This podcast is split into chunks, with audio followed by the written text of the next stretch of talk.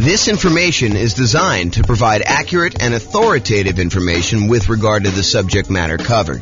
It is offered with the understanding that the presenters are not engaged in rendering legal, accounting, or other professional services. If legal advice or other expert advice is required, the services of a competent professional should be sought. Welcome to the Broken Arrow Real Estate Investing and Real Estate Financial Planning Podcast.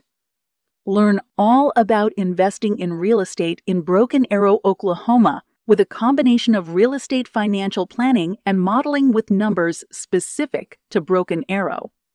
Plus, syndicated, more generalized recordings of live and pre recorded real estate investing classes. Not all of them specific to Broken Arrow. Be sure to stay tuned after the podcast for a message from our sponsors. Well, good morning and welcome everyone. Hope everyone had a great weekend. And we are back and we are doing a pretty amazing class today. Today's class is about is it better to pay off properties early? A question for the ages, a question that has been around what seems like forever. So today we're going to look at is it better to pay off properties early? And specifically, we're going to do comparisons when you're utilizing the Nomad real estate investing strategy and paying off properties early by using any excess cash flow we have above a certain threshold uh, to start making additional payments toward the mortgage.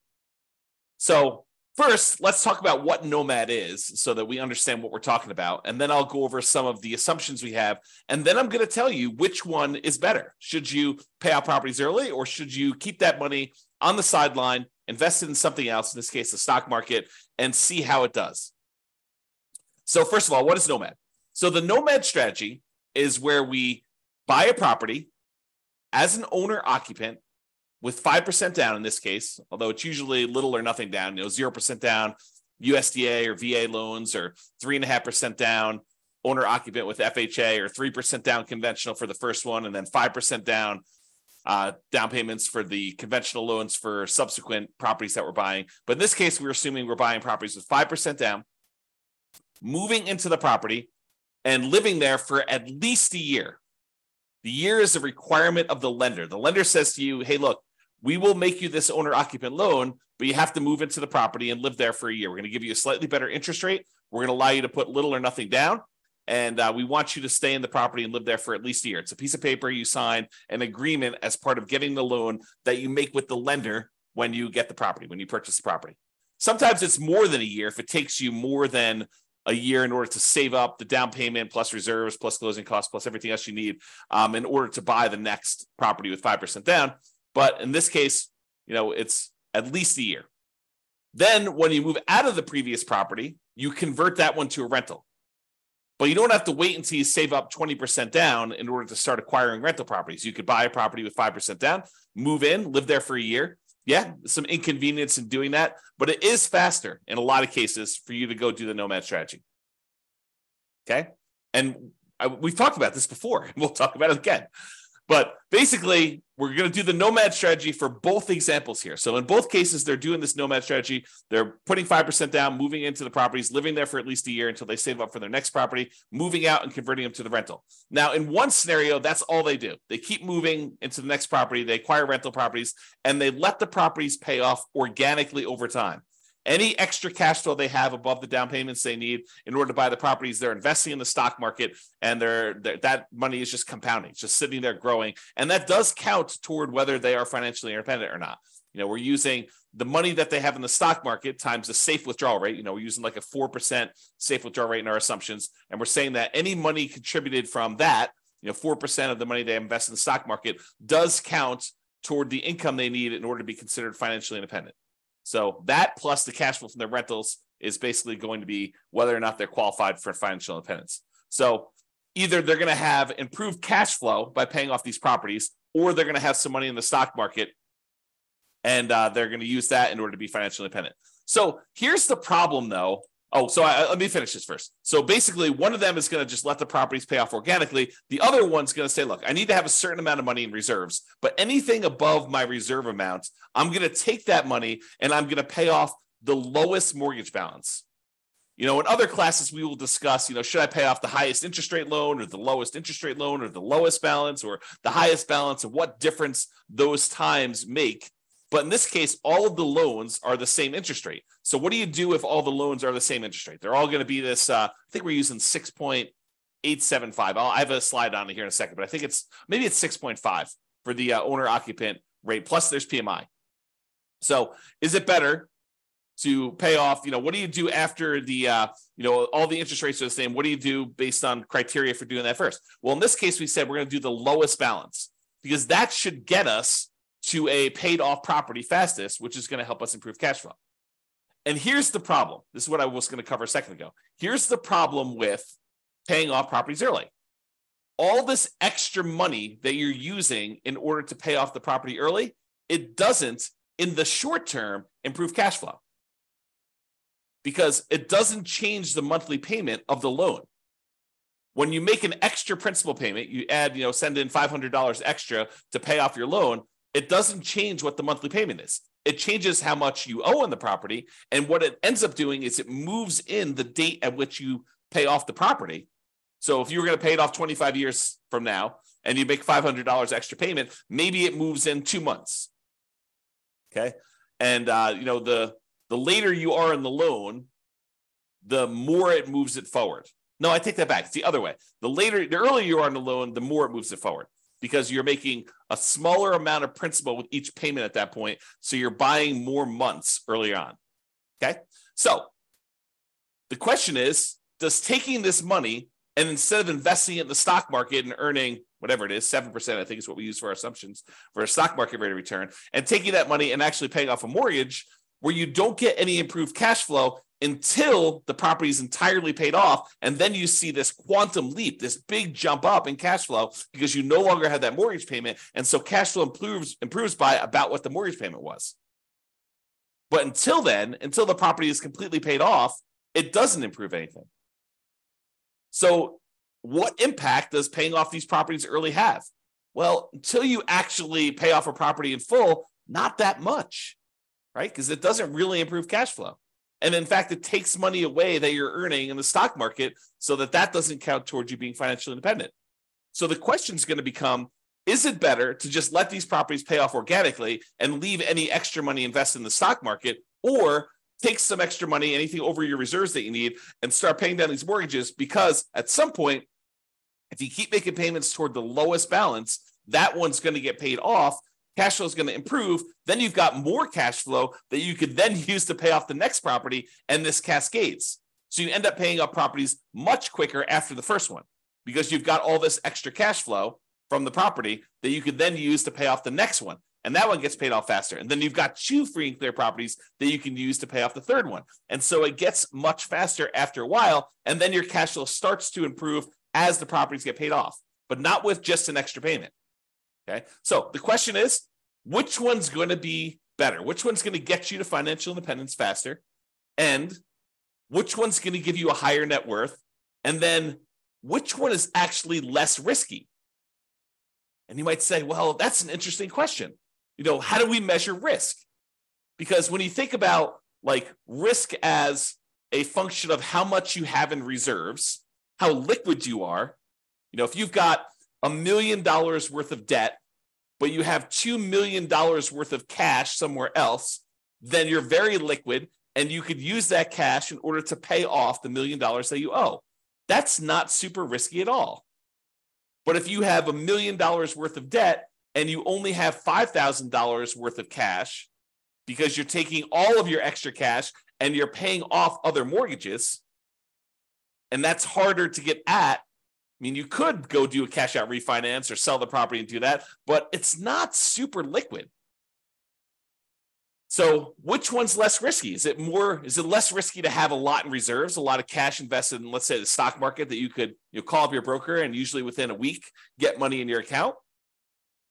Or is it better to have less debt because you're paying off the debt early in the other case?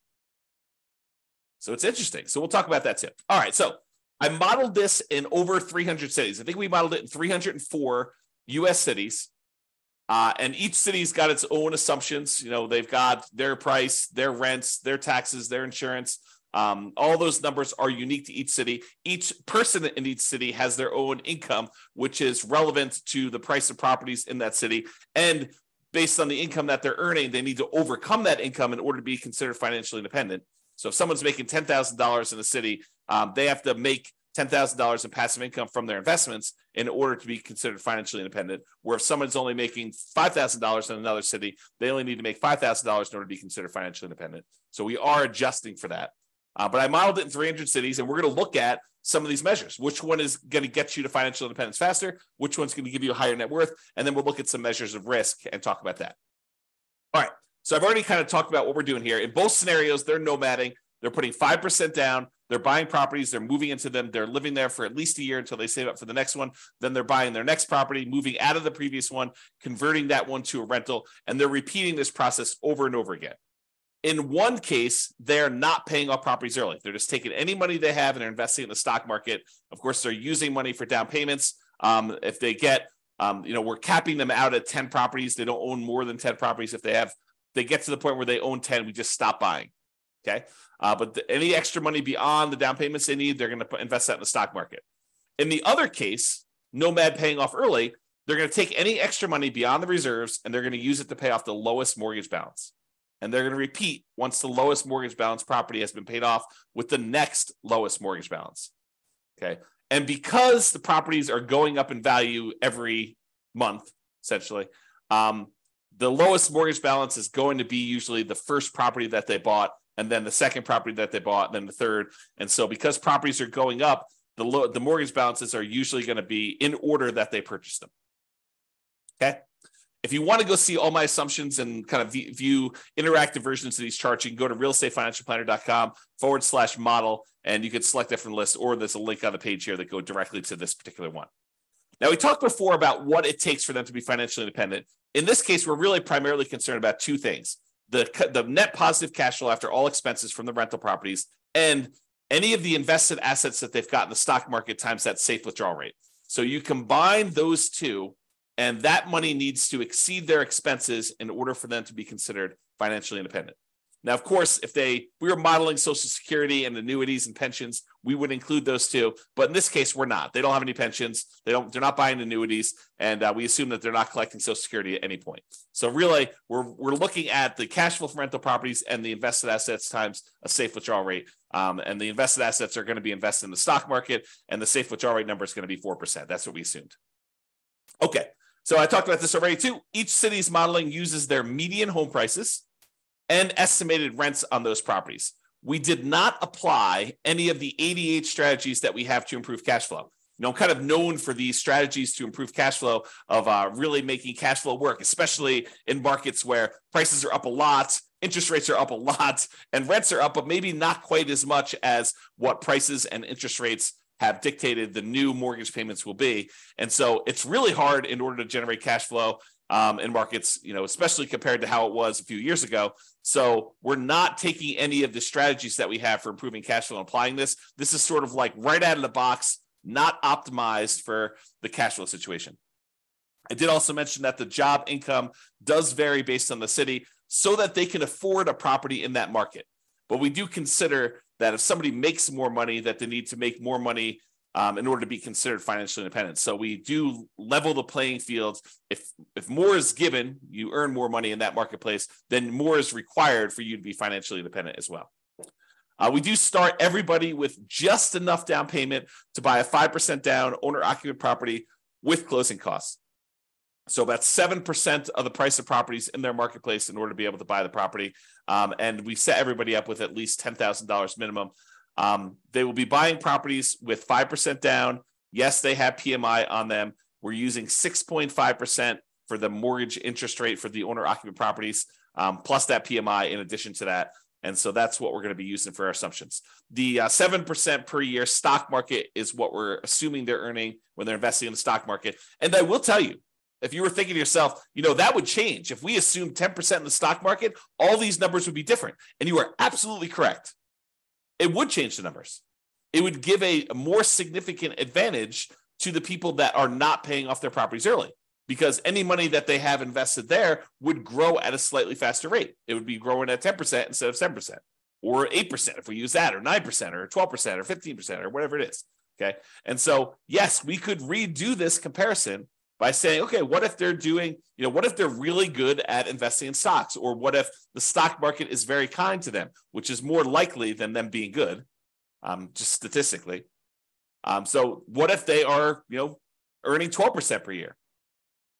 We could run that over again and see what impact that would have. But in this case, we did 7%. Okay. And I modeled it out for 100 years. I realized that the chance of many of us living to be you know, whatever it is, 100 plus, whatever your current age is. But I modeled it out 100 years from now so that you could see what that looked like. And I, I did that primarily because there were a whole bunch of situations where they achieved financial independence in, in some markets really, really late. And sometimes it was just beyond where I was modeling it out to. So I said, look, I'm going to do 100 years and we'll see where it is. And then, uh, you know, people can decide if they're going to live to be, you know, 120 or uh, they're only going to live to be, you know, 99. So you can see all my assumptions in detail at the realestatefinancialplanner.com forward slash model page and drill into your city and look at it. Okay, so let's jump right into it. So financial independence achieved.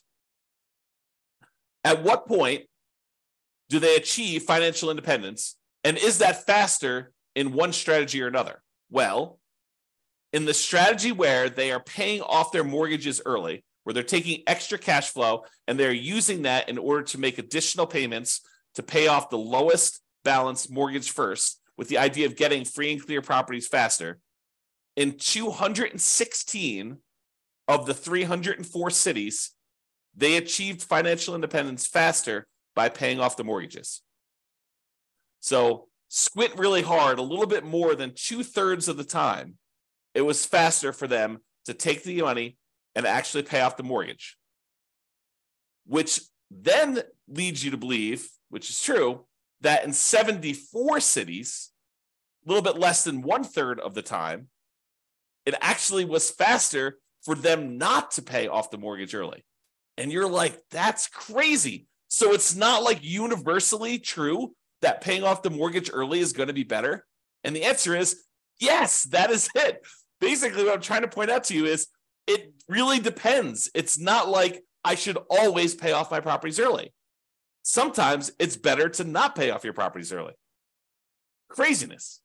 So 216 cities, it was better for you to pay off properties early. In 74 cities, it was better for you to not pay off properties early. In 14 cities, it did not matter.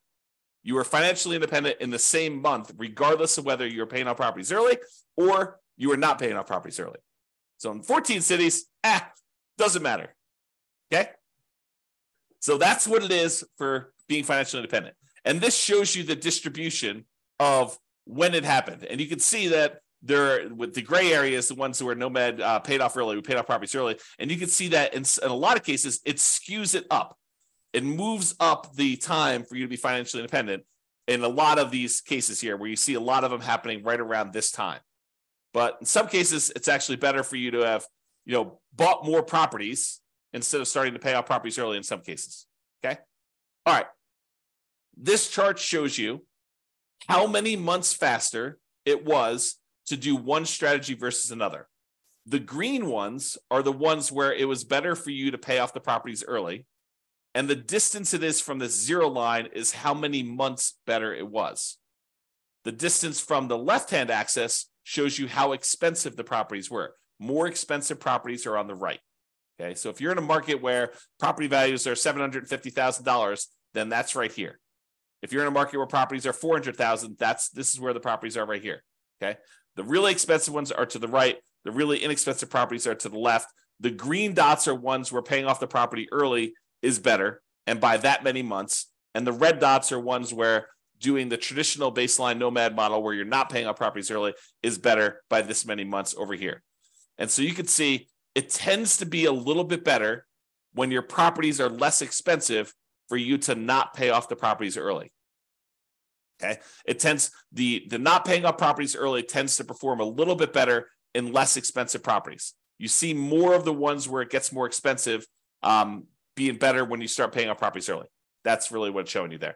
And that I also want to show you that sometimes this is significant. It's not just like 10 months better. Sometimes it's whoops, sometimes it's like 10 years better. That's like 120 months. Sometimes it's even more than that, like 20 years better.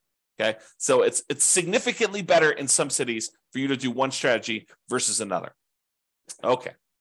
What about net worth though? What if we looked at net worth and we picked a arbitrary point in the future? We said, look, 40 years from now, which ones have higher net worth? Doing the proper, doing the one where you're paying off the mortgages early, or doing the one where you don't pay off the mortgages early? Well, it turns out in 237 cities, it was better for you to not pay off the properties early. In 237 of the 304 cities, it was better for you to not pay off properties early. It was only better from net worth perspective. So you have a higher net worth if you don't pay off properties early. If you do pay off properties early, it's better in 56 cities. So now you've got conflicting goals in a lot of cases, right? In some cases, you're like, hey, look, do I want a higher net worth or do I want to be financially independent fastest? And sometimes they are not in agreement. This is a case where it could be that they're not in agreement because these reverse, right? Paying off the properties early means that you have a lower net worth, but you might be financially independent faster. So, which do you do? And in 11 cities, it didn't make any difference at all. It was the same. Okay. Super interesting. And this shows you how much better the net worth was for each strategy. The green one in this case is the one where you didn't pay off properties early. The red ones are the ones where you did pay off properties early. And you can see just clearly from looking at this chart that when you do have a higher net worth by paying off the properties early, it's not that significantly higher. Where sometimes by not paying off the mortgage early, you have a much higher net worth. So before when we looked at the time differences, whoops, when I over over here when I was looking at time differences, there was there were cases where it was a lot more a lot better from a time perspective. Your time to achieve financial independence was significantly better in both cases. In this one, when we're looking at net worth, even when paying off the property, even I'm sorry, even when uh, paying off the properties early is better, it's better by not that much, by a very small amount. So even in the cases where that one wins, it's winning just by a little bit. It's not like it's two times better. Okay, kind of interesting. All right, so let's sum up some things here. So it shows you the difference in net worth and stuff like that. I'm not going to cover those. If you want to see this chart, you can do it. But I will point out that uh, the difference in net worth is large. On average, it's 23.9% better for you to do the baseline nomad than to pay off properties early. On median, it's 25.1% better. So those are not like 1% better. It's significantly better for you to not pay off properties early in terms of net worth at year 40. Okay. Uh, in terms of how long it takes you to be financially independent, on average, it is 30 months better for you to um, pay off the properties early. 30 months, two and a half years. Now, two and a half years, you're like, you know, that's not that significant. You know, it's 5.8% better. So you're like, hey, you know, it's only two and a half years. It's not really that significantly better. Well, if you're working at a job you love, then probably not. You know, two and a half years extra and working at a job you love, not really that big of a deal. But if it's a job you hate, if it's a job that you can't wait to get out of, two and a half years could make all the difference in the world. All the difference in the world. And if we look at the median amount, as we use the average was 30.5 months. If you look at the median amount, it's 40 months. So it's even higher on median. So what is that? That's like uh, three years and four months, three years and a, and a third. Okay. So pretty interesting there. Now, what about risk? Well, we measure risk in a whole bunch of ways. You know, a couple of ways we measure risk is how much can rents go down before we have negative cash flow? You know, how much can price go down before we have negative equity? And in both of those measures, it is better for you to not pay off the properties early. Okay. It is better for you to have this baseline nomad strategy and to than to do that than to have the uh, than to try to pay off properties early. Um, it is less risky for you to not pay off properties early in those cases. Okay. Now, when you look at your average debt to income ratio, the calculation that most lenders are going to make in order to give you the loan, when you look at that, it is better for you to pay off the properties early because you're reducing your debt and you're increasing your income by paying off some of these properties early. So for those two reasons, it tends to be a little bit better for you to pay off the properties early. Now, from a debt to net worth perspective, because you're also reducing your debt, it is also better for you to pay off your properties early. Okay. But here's an interesting one. In terms of months of reserves, is it better for you to pay off the properties early or is it better for you to not pay off properties early and have this money, extra money in cash flow? Well, early on, when you have all this extra money sitting in the stock market, that counts as money in reserves that you have. That's better. But what tends to happen is when you pay off the properties early, you tend to improve your cash flow and you tend to reduce the amount you need for reserves because you no longer have those mortgage payments. And so you end up getting to this point where it's worse in one, it's worse early on for one way and better later on for another, which becomes super fascinating. You know, when you think about having reserves, would you rather have a million dollars sitting in your accounts that you have invested in stocks that you have a lot of liquidity in, or would you rather have all that money tied up in equity and properties where it doesn't count as reserves because it's illiquid? It's a different way of looking at risk. And so risk, I think, is, is an interesting discussion on this one. All right. So we've been using the median property price and the kind of like rent associated with that median property price. And so these are not like ideal properties in a lot of ways.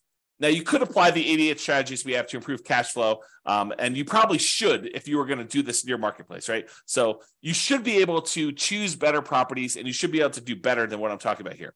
And I do model some of those improvements on the uh, real estate financial planner.com forward slash model page. You can go look at, you know, what if I'm buying properties that are 10% less expensive or I'm getting, you know, 10% better rent on them. And we can look at how that impacts things compared to, you know, buying less better choices of properties is another way of saying that. Now, I am not an expert on you know 304 different real estate markets, and so if you are an expert and you go look at my assumptions, you're like James, you know, for my market, your your prices are a little bit higher than what we typically be buying here, or you know your rents are a little bit lower, or your rents are a little bit higher, your taxes, your insurance are off, or whatever it is. Please do reach out via email and I'll go ahead and update those in the database. We'll rerun these, and then you'll see the updated numbers for all the calculations and all the modeling we've done uh, for your city. Now, I'm not trying to go and say, you know, these are like the once in a lifetime deals that you can get. What I really want are the numbers that any real estate investor in that market could expect to achieve. Not trying to get like, you know, the best 1% of deals out there.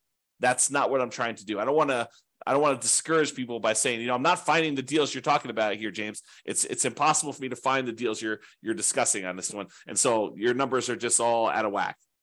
I'd rather show you median and show you that anyone can buy these properties and show you slightly worse numbers. And then if you buy in better numbers, they actually improve on this.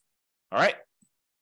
So, in conclusion, in our current market conditions, the current prices we're seeing, the current interest rate environment, the current rents we're seeing in over 300 US markets using what I would refer to as less than ideal, kind of like median price rent properties, paying off your nomad properties with extra cash flow is a faster path to financial independence in 216 of 304 cities. About 71% of the cities, it would have been better for you, faster for you to be financially independent if you decided to take extra cash flow and pay off properties early. Now, from a net worth perspective, though, choosing to not pay off your properties early with extra cash flow gives you a higher net worth in 237 of the 304 cities, about 78% of them. So you've got conflicting goals. Now, which one do you want? So the market does matter, and you should choose things based on what you're doing in your marketplace. So, what's your goal? Financial independence, speed, or net worth? That can help determine what you should do when you're looking at these.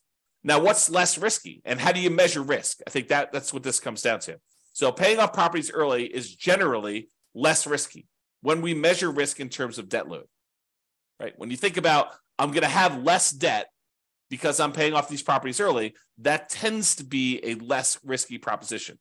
Although having liquidity, money not tied up in equity, is an important measure of risk as well. And we will tend to have more liquidity when we're not paying off properties early, which is interesting. It's best if you look closer at your specific market and apply as many of the 88 strategies that we have for improving cash flow as practically possible to improve on the implementation, regardless of which strategy you're using, either these two or any of the other ones we talked about. And you can look at the realestatefinancialplanner.com forward slash model to drill into your city and see all the details of this. So that's all I got for you. I hope you've enjoyed some of these comparison ones where we're kind of like debunking some of the myths about should I do this or should I do this and how much better or worse they are and how it's a lot more nuanced than I think a lot of people realize. This has been James Orr. Hope you have a great day, everybody. Bye bye for now. With home prices up, mortgage interest rates up, and rents up, but not quite enough to counteract the higher prices and interest rates. Cash flow on rental properties in Broken Arrow is harder than ever. Book a call with the Real Estate Financial Planner to apply our proprietary 88 strategies to improve cash flow on your rentals. See the show notes for a link to schedule your call and improve your cash flow today. If you're a real estate agent, lender, or professional in Broken Arrow that wants to help our real estate investor listeners, consider reaching out to learn about collaboration opportunities with this podcast.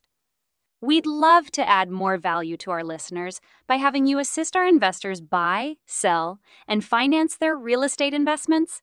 See the show notes to schedule a call to discuss collaboration opportunities.